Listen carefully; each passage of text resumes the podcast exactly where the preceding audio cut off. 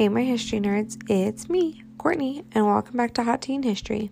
Short episodes, but not short on the facts. So grab your tea and let's talk about what fun historical event took place on June 14th. Today we're going back to 1777 when Congress adopts the Stars and Stripes. During the American Revolution, the Continental Congress adopts a resolution stating that the flag of the United States be 13 alternating stripes of white and red and that the Union be 13 stars, white, in a blue field representing a new constellation.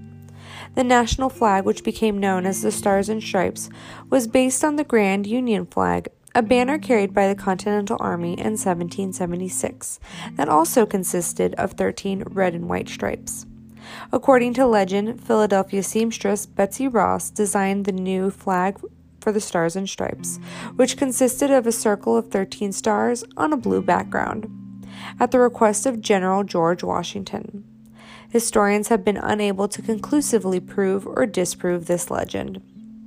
With the entrance of new states into the United States after independence, new stripes and stars were added to represent new additions to the Union.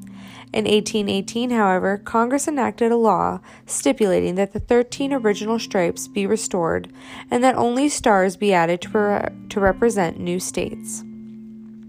On June 14, 1877, the first Flag Day observance was held on the 100th anniversary of the adoption of the Stars and Stripes.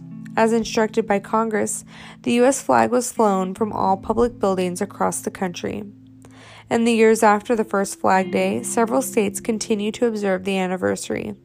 And in 1949, Congress officially designated June 14th as Flag Day, a national day of observance. Thanks for listening to Hot Teen History. Join me tomorrow to see what historical event took place on June 15th. And remember to share my podcast with all your history loving friends. Later, nerds.